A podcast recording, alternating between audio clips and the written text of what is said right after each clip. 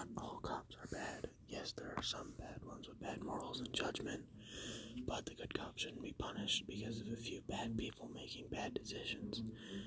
Cops are going to make decisions and decide what's best for everyone in the community and keep people from getting hurt. On June, uh, the New York Times article says, on June 6th, one of us attended a memorial vigil for George Floyd.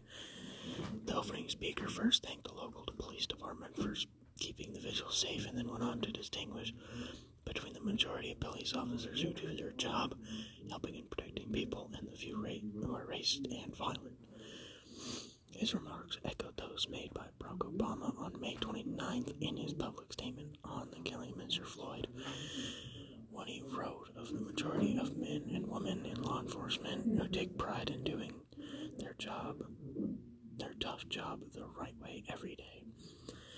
We think that making this distinction is a mistake. It is a mistake because not because it underestimates the number of police officers who are racist and violent, but it makes the problem of racist policing not is not one of the individual actors.